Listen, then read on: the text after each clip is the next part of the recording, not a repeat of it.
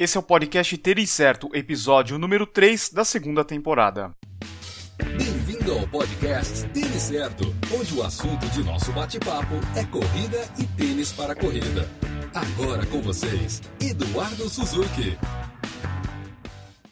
Aqui é Eduardo Suzuki e a gente está começando o podcast Tênis Certo.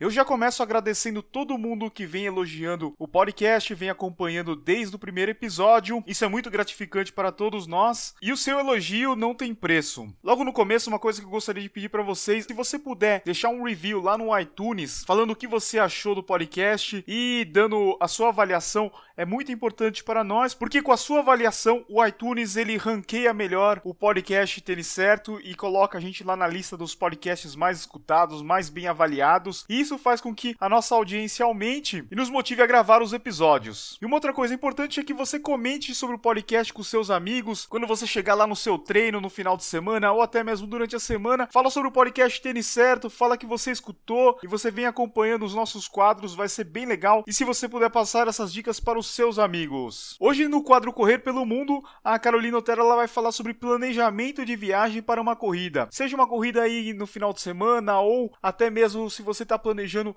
correr uma prova nas férias durante um período mais longo, a Carol vai dar dicas de tudo que você deve observar e tomar cuidado durante o seu planejamento da viagem. No treinamento e preparação física, hoje o Felipe Rabelo ele vai falar sobre a relação entre atletas e treinadores, como é importante essa relação e como isso daí pode melhorar no seu desempenho. No final do episódio, eu vou falar um pouquinho sobre tênis maximalista. Será que esse tipo de tênis é indicado para você? Então fica ligado, escuta até o final para saber um pouquinho mais sobre os tênis maximalistas. E além disso, como eu já venho fazendo nas outras semanas, eu vou falar sobre os lançamentos que aconteceram durante os últimos dias. E chega de enrolação, vamos começar com o primeiro quadro da Carol Otero.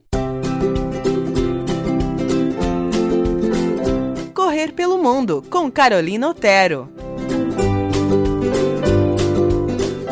Olá, ouvintes do podcast Tênis Certo, tudo bem? Meu nome é Carolina Otero e é um prazer estar com vocês em mais um quadro Correr pelo Mundo. Hoje vamos falar sobre dicas para planejar a sua viagem para correr. Porque que corredor que não adora correr uma prova em outro país ou em outra cidade do Brasil? Todo mundo adora, né? Porque é bom demais. A gente pode explorar novos destinos ou revisitar outros lugares fazendo o que a gente gosta, que é correr. Mas é importante levar algumas coisas em consideração para aproveitar ao máximo a sua viagem e a sua prova. A gente separou algumas dicas, vamos lá? A nossa primeira dica é quanto ao orçamento. Parece básico, né? Mas às vezes a gente esquece do básico. E a viagem, que era para ser baratinha, acaba saindo mais cara que o esperado. Então, antes de escolher destino ou prova, tenha em mente o quanto você pode gastar. Daí, parta para as opções de provas e destinos. Saber quanto tempo você deseja ficar no destino, quanto custa uma passagem aérea, gastos com alimentação, etc., são itens fundamentais para poder planejar a sua viagem.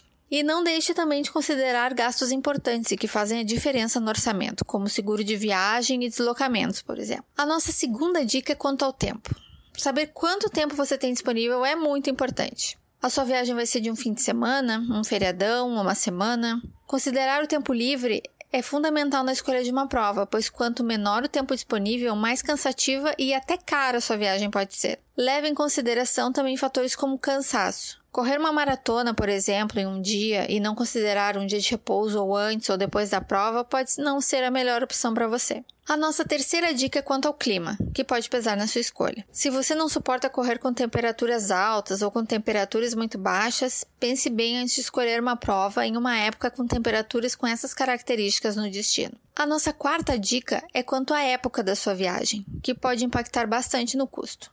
Se a prova ainda não tiver sido escolhida e que você quiser dar uma força no orçamento, procure uma prova na baixa temporada. E caso você esteja em dúvida entre algumas provas para correr pelo Brasil ou no exterior e orçamento for um ponto importante, pesquise sobre a baixa temporada no destino desejado. Os meses de inverno na Europa, por exemplo, eles costumam ser bem mais tranquilos e econômicos e pesquise também os feriados locais que podem inflacionar um pouco a sua estadia. A nossa quinta dica é quanto à medalha. Medalha parece bobo, né? Mas não é. Vocês acreditam que algumas provas no exterior não têm medalha de finisher? Pois é. Um exemplo são as provas de 10 km na Espanha, que não oferecem medalhas para os concluintes, o que é uma pena.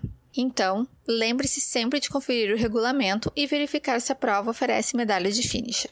A nossa sexta dica é quanto ao sorteio de vagas. Ao se inscrever para uma prova com sorteio de vagas, pense sempre em ter um plano B caso você não seja sorteado, principalmente se você já tiver com passagens compradas para o destino. Não custa nada ter um plano B e vale até pesquisar por outra prova no mesmo final de semana ou no final de semana anterior, seguinte, em alguma cidade próxima. E inscrição é o tema da nossa sétima dica. Aqui, planeje a inscrição da prova, principalmente se o evento for muito concorrido. Muitas provas, elas têm inscrições extremamente disputadas e que costumam terminar em poucos dias ou mesmo em poucas horas, como é o caso das provas na Disney. E para evitar a tristeza de não conseguir se inscrever na sua prova-alvo, informe-se sobre a data da abertura das inscrições e esteja a postos no horário de abertura. Ainda falando sobre inscrições, muitas provas no exterior, elas organizam inscrições por etapas. Ou seja, quanto mais cedo você se inscreve, menor é o valor pago. Inclusive, algumas provas no Brasil elas já estão operando dessa forma. Então, se você já tem a sua prova-alvo definida, não deixe de acompanhar as datas de abertura e garantir um menor preço.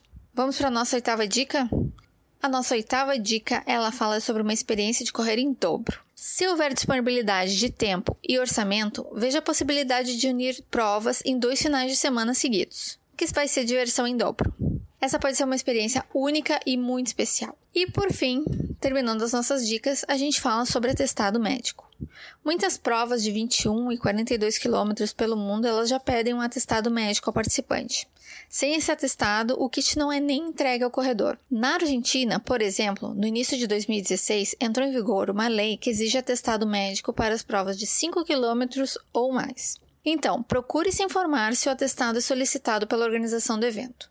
Normalmente, os sites das provas, inclusive, disponibilizam um modelo de atestado, o qual seu médico deve lhe avaliar e depois preencher com suas informações, assinar e carimbar. Bom, pessoal, eu espero que vocês tenham curtido as nossas dicas para programar sua viagem para correr. Não deixe de visitar o Correr pelo Mundo para mais informações e dicas de provas no www.correrpelomundo.com.br. Um abraço e até a próxima! Muito obrigado, Carol. Muito interessante as suas dicas de planejamento. Já estão todas anotadas aqui. Esse ano eu planejo fazer algumas provas fora, viajar um pouquinho. Esse planejamento é muito importante para você não gerar aquele estresse durante a viagem, porque você tem que ficar preocupado na sua diversão e também na sua prova. Qualquer tipo de estresse que você puder evitar é muito bom e as pessoas que estão em volta de você, seja os seus familiares, seja sua namorada, seus amigos, não precisam ficar preocupados com esse estresse aí que gera durante a viagem. Então, eu espero que você tenha curtido aí as dicas da Carol. Semana que vem ela volta com outras dicas e falando mais sobre viagem e provas. E agora vamos escutar o quadro do Felipe, vamos ver o que ele tem para dizer essa semana. Vai lá, Felipe. Preparação física e treinamento esportivo com Felipe Rabelo.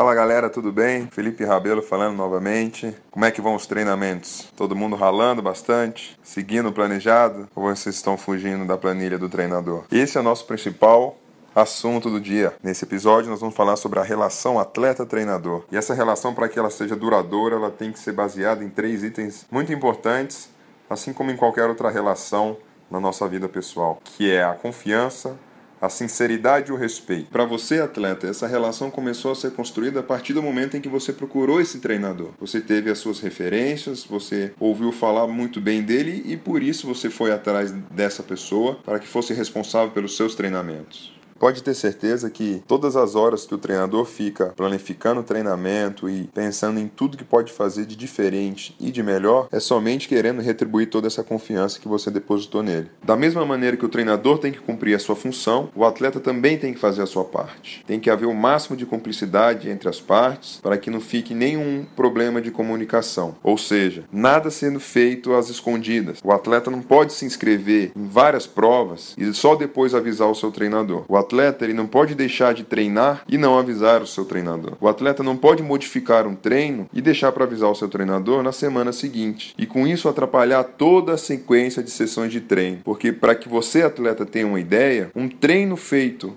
fora do planejado já modifica toda a sequência de dias né? E de estímulos que o seu treinador programou para você. Tanto a proximidade e o constante feedback entre treinador e atleta é muito importante para que tudo que seja feito seja feito no máximo de qualidade e dentro do programado. Por mais que seu treinador em alguns momentos seja muito crítico, isso tudo faz parte do perfil de treinador que gosta de ver o seu atleta sempre vencendo. E é isso, galera. Mais um episódio para conta. Eu espero que vocês tenham gostado. Divulguem para os seus amigos corredores, para os seus amigos treinadores. Não deixem de acessar também meu site feliperabelo.com e também as redes sociais. Me segue lá no Instagram Felipe N Rabelo, no Twitter Felipe N Rabelo e no Facebook Treinador Felipe Rabelo. Um grande abraço.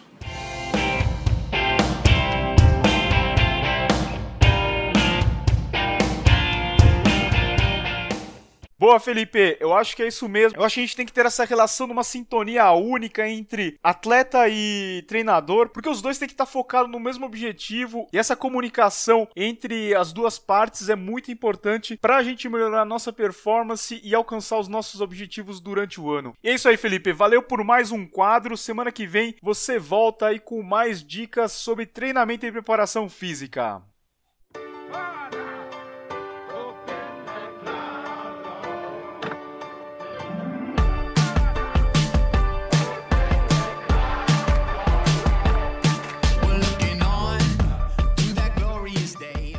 Eu queria falar um pouquinho sobre os tênis maximalistas. Muita gente tem dúvida se esse tipo de tênis é adequado para correr ou até mesmo como é que funciona esse tipo de tênis para quem quer mudar do tênis tradicional para um tênis que tem um perfil mais alto, um tênis com bastante amortecimento. Só para dar uma introdução, falar um pouquinho como é que surgiu essa ideia do tênis maximalista, mais ou menos em 2010, uma empresa chamada Roca One One, que hoje é uma das principais marcas de tênis maximalistas, apresentou o Mafate, era um tênis lá que tinha praticamente duas ou três vezes a quantidade de amortecimento ali na entressola, né? Tênis bastante alto. Esse tênis foi apresentado pro mercado. No começo todo mundo achou muito estranho aquele tênis, ele era meio feião, não era de uma aparência muito agradável, um design até um pouco suspeito. Mas depois que os corredores foram colocando no pé, experimentando, esse tênis foi ganhando novos adeptos e muita gente foi gostando desse novo conceito. Logo depois da Roca One One, outras empresas surgiram como a Altra, a Vask, desenvolvendo outras versões de tênis maximalistas. Como só essas empresas independentes americanas e francesas, no caso da Roca Woman, estavam produzindo os tênis maximalistas, logo a indústria mainstream, as grandes marcas já perceberam que isso daí tinha alguma coisa ali que chamava a atenção dos corredores. Então, a Brooks, a ASICS, a New Balance e a Adidas acabaram desenvolvendo alguns modelos com essas características dos tênis maximalistas. Em 2012, a Roca One One ela foi comprada pela Deckers, que é uma empresa de calçados. Ela fabrica botas, fabrica sandálias, fabrica todo tipo de calçado, calçados para trail, hiking. E ela acabou comprando lá em 2012. E quando uma empresa é adquirida por uma empresa bem forte no mercado, faz com que essa produção dê uma acelerada e o investimento em marketing e tudo que é relacionado a vendas acaba acelerando essa venda. No caso da Roca, em 2014, o crescimento chegou a 350% em relação ao ano anterior. Provavelmente você já deve ter escutado sobre os tênis minimalistas, né, que surgiram principalmente nos noticiários em quando aquele livro Born to Run, que em português chama Nascido para Correr, do Christopher McDougall. Muitas pessoas adotaram o minimalismo como um calçado, só que só que essa moda ela foi esfriando, esfriando, esfriando, mas o maximalismo é muito interessante que ele herdou várias características desses tênis minimalistas, como o drop mais baixo, o cabedal com poucas costuras e flexibilidade. Então, às vezes as pessoas até se enganam achando que o maximalista é o oposto do minimalismo, mas na verdade um tá ligado ao outro. Eu até poderia dizer que o maximalismo é o herdeiro do minimalismo, né? Então, características que estavam nos tênis super baixos agora estão presentes nos tênis altões. E até pouco tempo a gente não encontrava os tênis maximalistas aqui no Brasil. No ano passado, a Skechers chegou a lançar o Ultra Road, um tênis com bastante amortecimento que tinha algumas características bem parecidas com os tênis da Roca One One, da Ultra, como eu já falei. Só que esse ano a loja Fast Runner começou a comercializar os tênis da Roca One One. A Fast Runner é uma loja tá em São Paulo, eles têm uma loja física. Na verdade, essa loja ela é bem forte no triathlon e hoje ela carrega uma linha aí de tênis para asfalto da Roca One One. Quem quiser saber um pouquinho mais, conhecer os modelos que são vendidos na Fast Runner, é só acessar o têniscerto.com barra Fast Runner, que esse link vai direcionar para a loja e você vai ver todos os modelos que são comercializados lá. Os preços dos tênis da Roca One One na Fast Runner variam entre 699 reais e 999 reais. E a loja oferece frete grátis para todo o Brasil. Então acessa lá o têniscerto.com barra Fast Runner para você ver todos os modelos que estão disponíveis.